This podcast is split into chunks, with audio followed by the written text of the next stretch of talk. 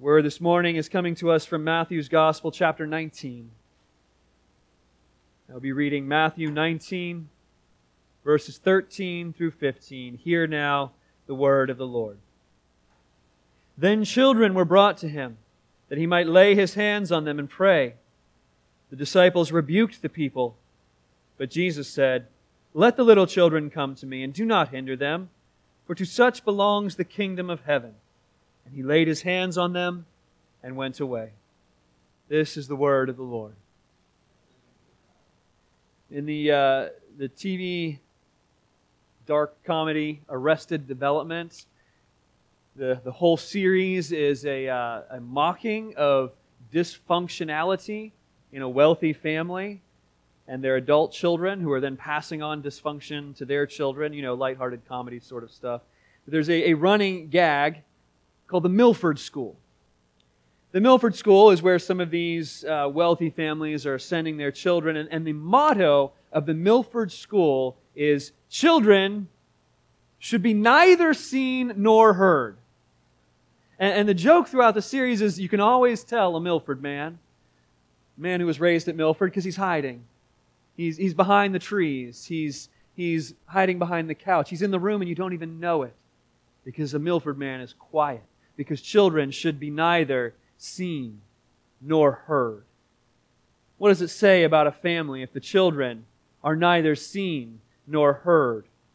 What does it say to the children when they are clearly not welcome, physically present, but not part of the conversation? The presumption being that children, according to the Milford School, have nothing to offer us.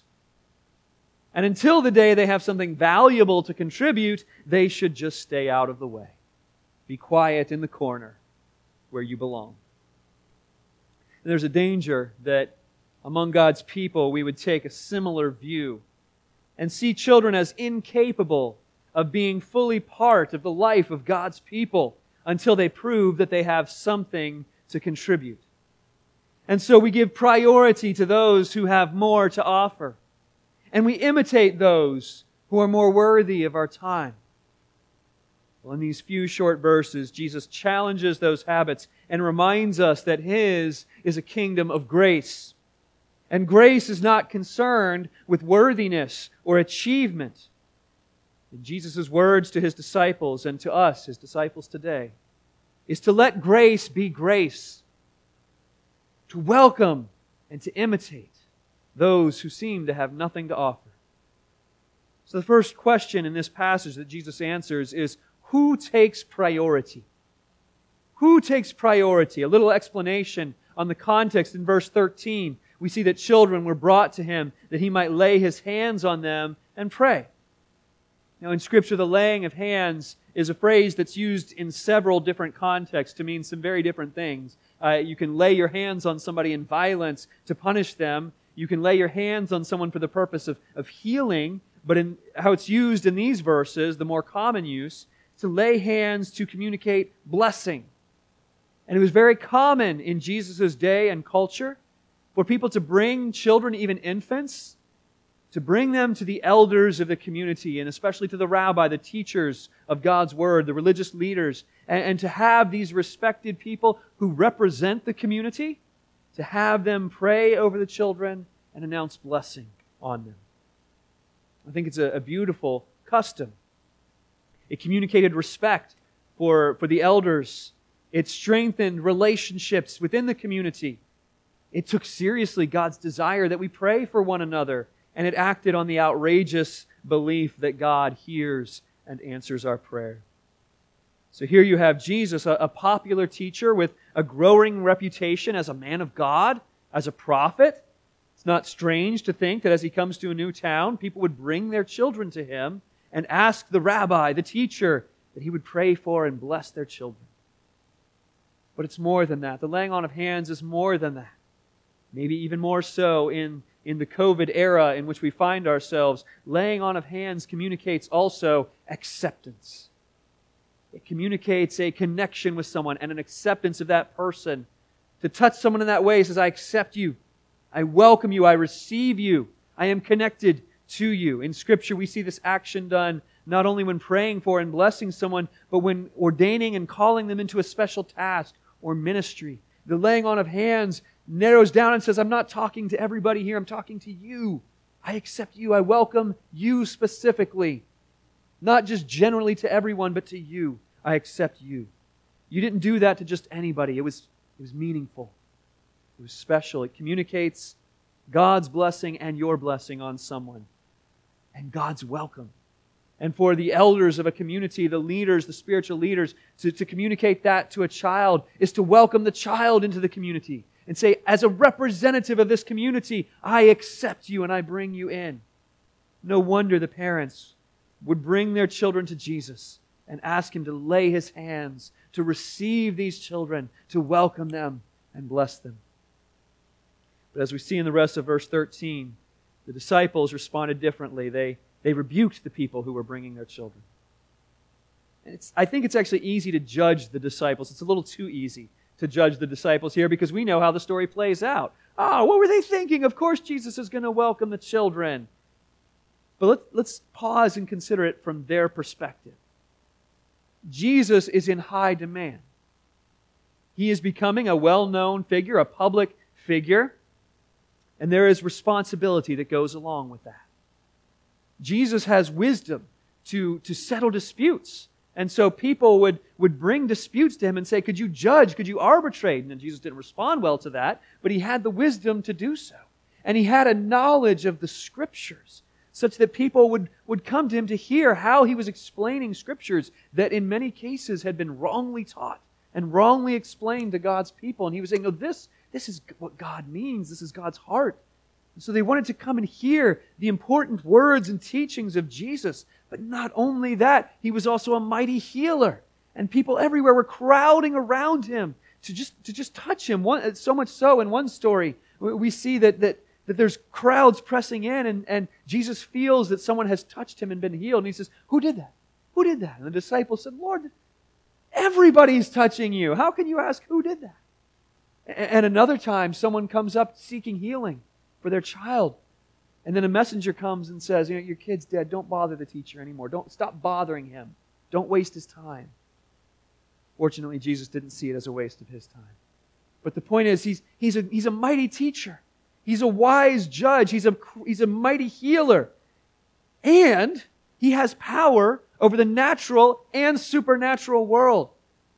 Who else can calm the storm? Who else is able to cast out legions of demons? Who else can feed thousands of people with just a little bit of food? Who else can open up the Word of God? He is capable of so much and can do so many important things. This is not an ordinary teacher or even a prophet. This is the God man. This is Yahweh himself in human flesh. As Colossians 1:19 says, in Jesus all the fullness of God was pleased to dwell all the things he is able to do, all that he is capable of, all the important and serious matters before him that only he can do. You want to put your kid on his lap? Come on.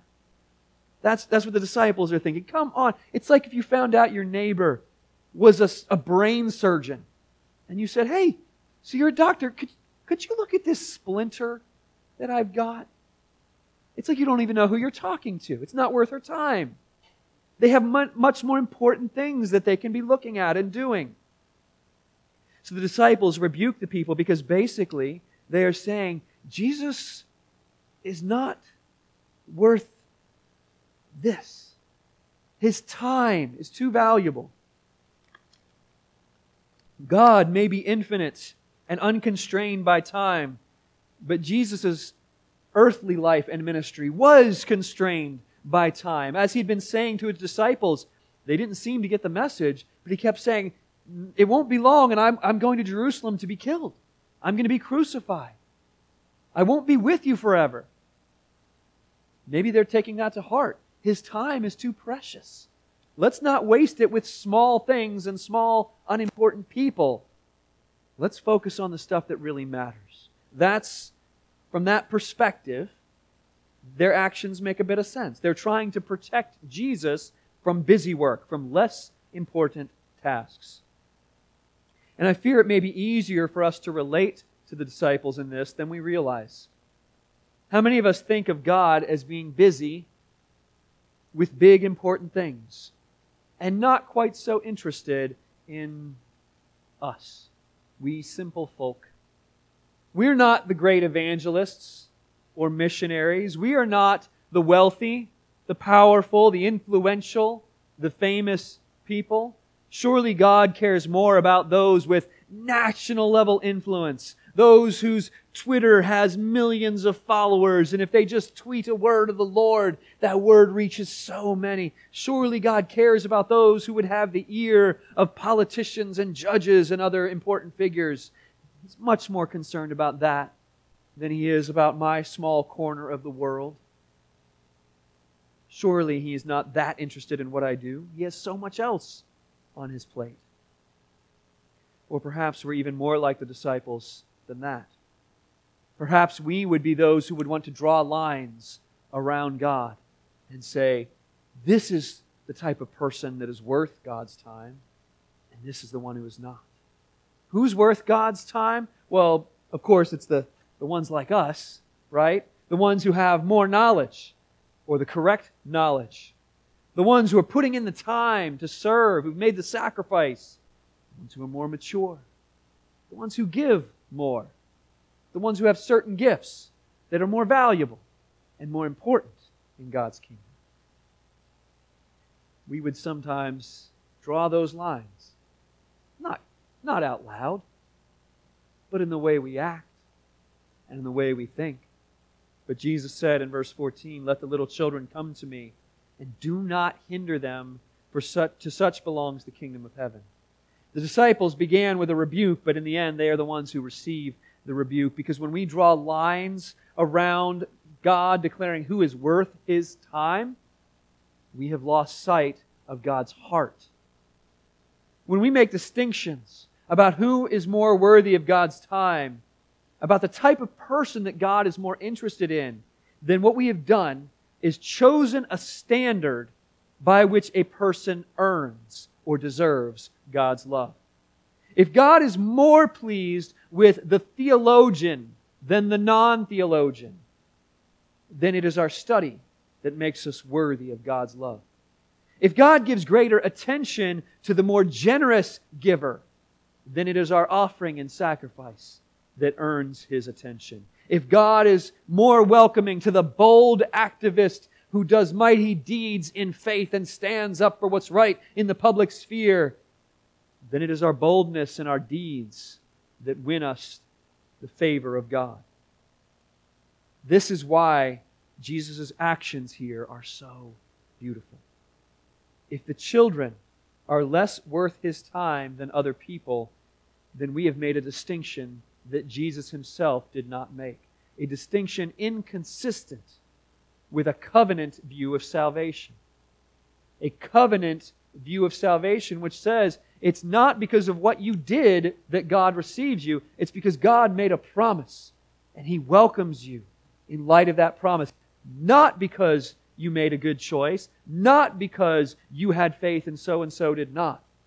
It's based on a covenant one of the one of my favorite parts of uh, one of our doctrinal documents in our denomination, the Westminster Confession of Faith, speaks of this and says that the Holy Spirit is free to work salvation when and where and however it chooses. But it typically does so. He typically works salvation through the preaching of the Word. We hear the Word of God and we respond to it. However, it doesn't have to be that way. The confession says that the, the Holy Spirit can work salvation apart from the Word of God among those who are not able to respond to the Word. What does that mean? Who is not able to respond to the Word of God? An infant, a young child, a mentally handicapped person, an elderly person who has lost their cognitive facilities, a person who suffered an, a traumatic injury, there are many reasons we might not be able to respond cognitively to the Word of God. But our welcome into God's kingdom does not come through our cognitive ability. There are many, and in fact, I would argue all, according to a covenant view of salvation, who do not fight to be there, but are instead carried to the Savior's lap. And they're placed to receive blessing. That is our salvation, brothers and sisters. So, as we go about the life of the church, as we plan our worship, as we plan our activities, as we do life together, do we subtly somehow communicate that real church, real discipleship is something for those who meet some other standard? Is the life of faith something that's only for those who can study it?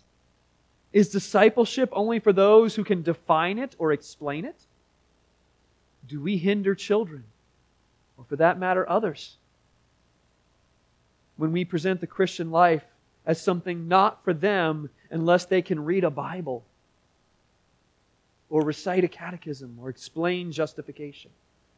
Does someone have to be able to sit quietly and pay attention in order to be able to follow Jesus? Do you have to be able to explain discipleship before you do it? I would hope we don't teach that. At this church, we don't try to. There are no second class citizens in God's kingdom. A child is just as welcomed and honored and just as much a disciple as the greatest hero of the faith. This has been the message that God was teaching over and over to his people. He seemed to always choose the weakest, didn't he? The youngest, the one with, with no access, the outsider, instead of the one who seemed to be the obvious choice. It was Jacob over Esau, right? Joseph over his brothers. David over his brothers. Isaac over Ishmael. It was never the first choice. So that when Israel was entering the promised land, the Lord warned them in Deuteronomy 7 it was not because you were more in number than any other people that the Lord set his love on you and chose you, but it is because the Lord loves you. Why does the Lord love you? He loves you. Jesus loves me, this I know. Why? Because I'm good and strong and smart? No. Jesus loves me, this I know. Because the Bible tells me so. He loves me because he loves me. It's no more complicated than that. And so the Apostle Paul sums it up this way in Romans 9. So then it depends not on human will or exertion, but on God who has mercy as Jesus welcomes the children, see in that welcome a declaration, a reminder that the welcoming love of God is not a response to your worthiness or your proper choices. It's not a response to your appeal. It's not a response to your maturity. It is based on grace. He loves us apart from what we do or offer. Let grace be grace. Don't try to find a reason why God showed you his grace. But not only that, as those who have received the grace of God, He expects that we would show that same unconditional, welcoming acceptance and not set up in our hearts or in our minds different categories of who is more pleasing in God's sight, who is more favored to God, who does He prefer. Our worship, our fellowship together must be welcoming to all and accessible to all whom the Lord welcomes. But it goes further than that. The question is not just who gets priority, because the answer to that is no one. Nobody gets to cut the line. Nobody has the VIP pass. Nobody is favored for what they've done. But it's more than that. The question next is who do we imitate? We don't just need to welcome the children according to these verses, we need to be like them. Verse 14 says, Let the little children come to me. Do not hinder them, for to such belongs the kingdom of heaven. To such is the key phrase there. It doesn't mean the kingdom of heaven belongs to children. It means to those who are like the children, those who are have become like a child. Now, if this sounds familiar, if you've been here the past few months, you recall that not long ago we were in the previous chapter of Matthew and we heard how Jesus said that you must become like a child. And we saw it as the disciples were arguing over who, which one of them is the greatest in the kingdom of heaven. Jesus replies in Matthew 18, verse 3 Truly I say to you, unless you turn and become like children, you will never enter the kingdom of heaven. Forget being the greatest, you don't even get in. if you're looking around trying to be better than other people and, and trusting in some sort of status or something that you bring to the table, you've missed it. You're not even in the door yet. You haven't humbled yourself like a child. And Jesus went on to explain that that meant rather than fighting for status, we accept that we have no status, like a child. We stand before God without anything to commend us no resume, no list of accomplishments, no receipts, no credentials, nothing to boast in or justify us. As we sang this morning, I will not boast in anything. No gifts, no powers, no wisdom.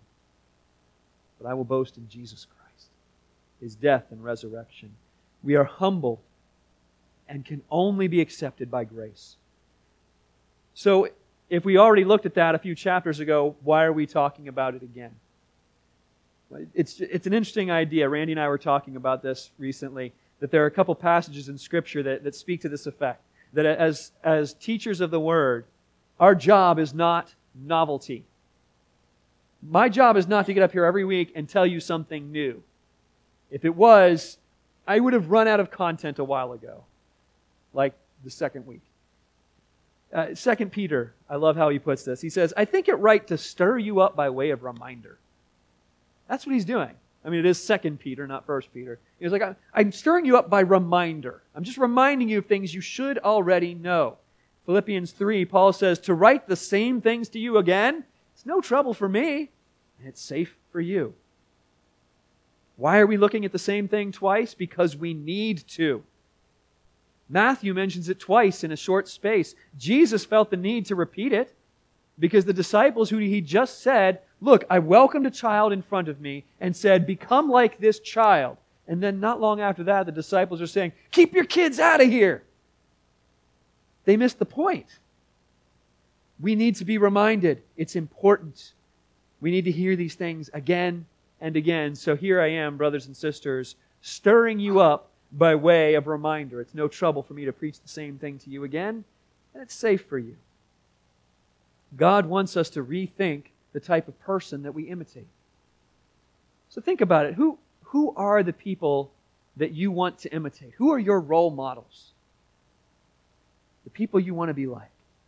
Is it a musician, a politician, athletes, movie stars, activists, historical figures, generals? Look at what your heart is doing. Why do you want to be like that person? Why do you take them as a role model? When you take someone as a role model, when you want to be like them, it's because you see in them something that you value something you believe is important. You want to be like them. You're making a value judgment.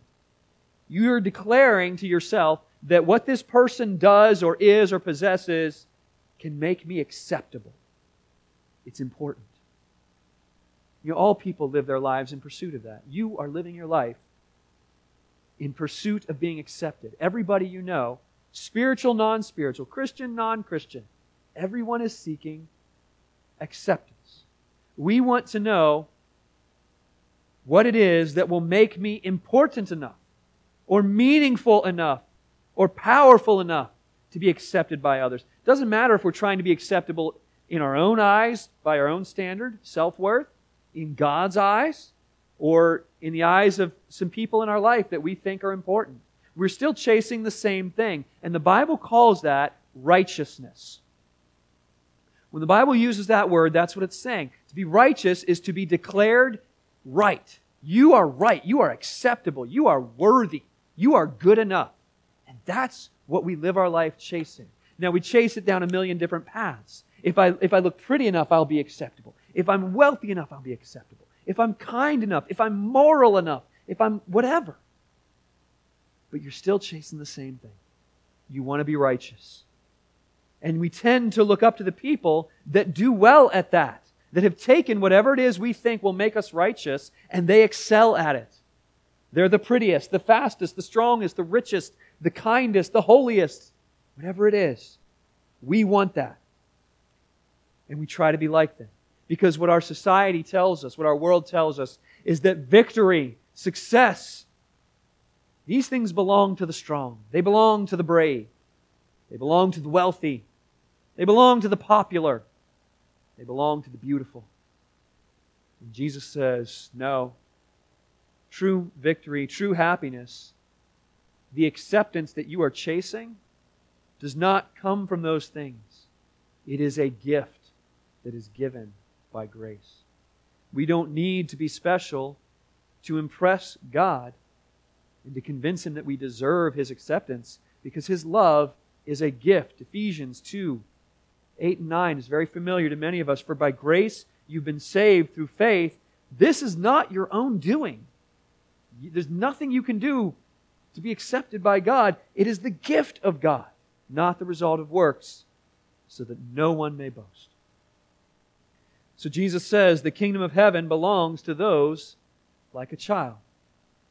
That doesn't mean those who are innocent or naive or childish or whatever. It means the status of a child, the one who says, I have nothing to commend myself. I, I'm not trying to earn my way here. Does a child need to earn their way into a family? Do they need to prove their belonging to a family? No, they should not. To be like a child, we accept God's grace and not worry about trying to deserve to be blessed. Now, why? Why does the grace of God work this way? Well, in Colossians 1, we get a, or, yeah, Colossians 1, we get a bit of an answer. It says, But God chose what is foolish in the world to shame the wise. God chose what is weak in the world to shame the strong. God chose what is low and despised in the world, the things that are not, to bring things, to bring to nothing things that are, so that no human being might boast in the presence of God. If we truly believe the grace of God, then we need to let grace be grace and say, look, God is in a habit of choosing the, the ones, the people who have no, no reason to say, look, I did this. I was worth this. I deserved this. When God chooses the weak and the lowly and the humble, He is saying, It's me. It's me that did it. God alone saved you. If we truly let grace be grace, then we will not always be looking for a way to stand out or be noticed. We won't be comparing ourselves to other people, trying to measure up somehow. If a child, even a child, an infant, is welcomed in the presence of our Savior, and we are called to be like that child, then any effort to advance ourselves or to boost ourselves, every hour spent trying to impress others or to stand out, it is wasted time. Does that mean we're called to mediocrity? No. No, far from it. God has gifted you. God has given you many good things as a trust, as a stewardship. He expects you to make the most of that, whether it's your finances, your physical body, your opportunities, your education, your talents, whatever it is. You're called to excellence, to strive in the Lord's name. But we're cautioned not to put our hope in achievement, not to look to those and think, this is why God loves me. Because I can sing, this is why God loves me, because I'm intelligent. This is why God loves me, because I lead my family well. Now, we're not to put our hope in these things. First of all, because we don't need that. God saves by grace. We don't need to become something special. But secondly, God doesn't honor that. He's not looking for the all stars. There is no best of the best in God's kingdom. He is looking for the poor in spirit, for the humble. And he says the kingdom of heaven belongs to such as these. Who gets priority? No one. Who do we imitate? We imitate the ones that God says demonstrate what God values humility. So I did not go to or commend the Milford School which teaches that children should neither be seen nor heard. I was raised in a different way of thinking. I, I was raised with a healthy dose of the Fred Rogers school. Anybody else grew up watching Fred Rogers? Mr. Rogers' Neighborhood, sorry. Mr. Rogers, wonderful. Every every episode of Mr. Rogers, he would look through the TV, and yeah, I, I believe he was looking right at me as, as a little kid. He said, "I love you." How did he finish that? Just the way you are. Milford School would teach that you have to earn your place at the table. You have to prove that you have something to give us. that you're worth our time. But what Mr. Rogers, who, by the way, was an ordained Presbyterian minister, many people didn't know that, he was teaching grace. I love you just the way you are. That's the welcome of God. You are welcomed because God has welcomed you and for no other reason. The welcoming grace of God is possible because everything that would disqualify us, everything that would make us unwelcome, has been removed from the equation. Okay, follow me on this. Jesus died for our sins. Amen? Good. Jesus took not only our sins, but the punishment that we deserved because of our sins, and he died in our place. Amen? And because of that, he has taken our sin and separated us from it as far as the east is from the west. Amen? Okay, that is our hope. That is, that is the basis of our salvation. Did anybody ask him to do that? No, no. Did any of you say, hey, God, can you, can you take care of my sin problem for me? No. Did any of us deserve that? Did Jesus look down and say, wow, look at her. Look at him. Look, look at them. Now there's somebody whose sin I would be willing to die for. They deserve. They're almost there. They just need a little bit more. They just need me to take care of their sin problem. No, that's what Paul was getting at when he says, you know, for a good person, someone might possibly dare to die. You know, somebody might look at a good person and say that, that they're worth dying for. But God shows his love for us in that while we were still sinners, Christ died for us. Not only did we fail to meet any standard of deserving his love, we'd gone the other way. We, we undeserved it. You know, we, we merited an unwelcome, a rejection. And that, that is the circumstance under which Christ died for us. That's what the welcome of the children here reminds us. That we don't bring anything to Jesus. We did not bring anything to him except our need. Actually, I want to take that back because my verb tenses were wrong the way I just said it. Because when I said we didn't bring anything to Jesus but our need, you might conclude from that that, yeah, sure, when I first was saved, I brought nothing but my need. But now, now I've got something to offer because I've been living right. I've been doing what I ought. I've been learning my Bible. I've been studying. I've been living it right. Now I have something to offer. So I'm going to retense my statement and say, we don't even now, and never will, bring anything to Jesus but our need. And He brings grace. When your need meets His grace, there you find welcome, the welcoming love of God. And where you have found a gracious welcome, you learn that there is therefore no reason to hinder anyone from receiving that same welcome that you so graciously received. And so when you recognize that you are a sinner who has received salvation, you turn and proclaim, as we will sing in a moment Come, ye sinners, poor, needy, weak, wounded, sick, sore. Jesus ready stands to greet you, full of pity, joined with power. That is our message now. We who have received the rich welcome of God we bring others. We are not the disciples in this story who would hinder. We are the parents bringing those we love, friends, neighbors, loved ones, bringing them and laying them at the Savior's feet, that they too may receive the same welcome that we so graciously receive. Let us pray that He would bless us in those labors. Heavenly Father, we praise you for the welcome we have received that because of Christ, we who deserved your wrath have become objects of your mercy.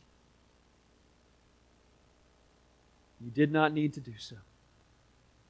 And yet it was your delight to welcome us into your eternal kingdom. Now make us generous hosts who invite others to experience the same rich welcome that we ourselves have received. May we be like the children and acknowledge that we have nothing to give, nothing to boast in, no status upon which to base our acceptance.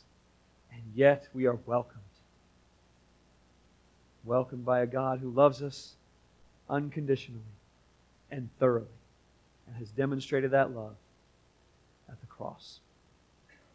We thank you for this. In the name of and according to the will of our Savior.